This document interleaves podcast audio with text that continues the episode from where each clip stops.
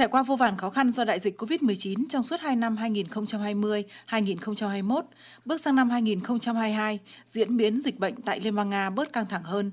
Nhưng khó khăn mới nảy sinh sau khi Nga tiến hành chiến dịch quân sự đặc biệt tại Ukraine vào cuối tháng 2 và bị phương Tây bao vây cấm vận về kinh tế với các biện pháp hà khắc chưa từng có cán bộ, nhân viên Đại sứ quán Việt Nam tại Liên bang Nga cũng như cả cộng đồng đều bị ảnh hưởng, ít nhất là trong việc đi lại do các chuyến bay thẳng hai chiều Nga-Việt Nam và ngược lại đã tạm dừng kể từ tháng 3 năm 2022. Do đó, để tổ chức gói bánh trưng đón Tết cổ truyền dân tộc 2023, Đại sứ quán Việt Nam tại Liên bang Nga đã có sự chuẩn bị công phu hơn mọi năm.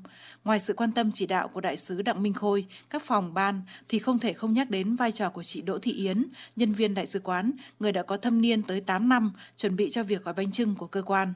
Chị Yến cho biết, khác với mọi năm, việc vận chuyển lá rong cũng như gạo nếp đậu xanh sang Nga khó khăn hơn rất nhiều do không có các chuyến bay thẳng. Sang công tác thì mọi người À, giúp đỡ là chuyển lá bánh trưng đi vòng qua mấy nước nhưng mà mọi người vẫn cố gắng chuyển cho cơ quan để cơ quan chúng tôi là gói được bánh trưng đảm bảo cái Tết phục vụ cho những cán bộ công nhân viên ở trong cơ quan rất là đầy đủ. Bánh trưng vẫn như mọi năm.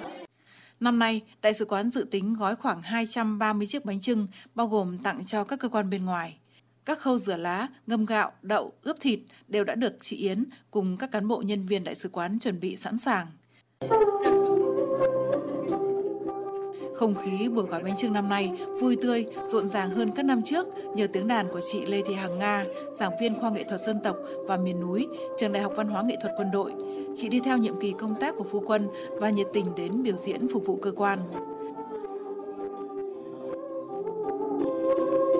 Cháu Nguyễn Vũ Thu Giang, 12 tuổi, lần đầu tiên sang Nga theo nhiệm kỳ công tác của bố mẹ, được đến tham gia gói bánh trưng, cảm thấy bầu không khí giống ở quê hương Việt Nam. Đây là lần đầu tiên cháu được tham dự Tết ở đây, không khí rất là vui tươi, nhộn nhịp và đầm ấm. Mọi người gói bánh trưng thì rất là vui, mọi người cũng rất là nhiệt tình. Ở đây các cô các chú thân thiện, hướng dẫn cháu. Cháu cảm thấy không khí ở đây khá là giống ở quê cháu. Ở quê cháu thì Có lẽ kỷ niệm đón Tết xa quê nhưng vẫn đầy đủ hương vị đặc trưng và không khí ấm cúng của Tết cổ truyền như ở quê nhà sẽ in sâu trong tâm trí của các cháu nhỏ như Giang. Sau này, dù đi đâu làm gì, các cháu sẽ luôn nhớ về cội nguồn và trân trọng giữ gìn những phong tục truyền thống của quê hương Việt Nam. Đại sứ quán Việt Nam tại Liên bang Nga và cộng đồng sẽ chung vui đón Tết vào ngày 19 tháng 1 tới đây. Hy vọng rằng mọi khó khăn đã ở lại phía sau. Năm mới sẽ mang nhiều niềm vui, hạnh phúc và thành công cho cả cộng đồng người Việt Nam tại Liên bang Nga.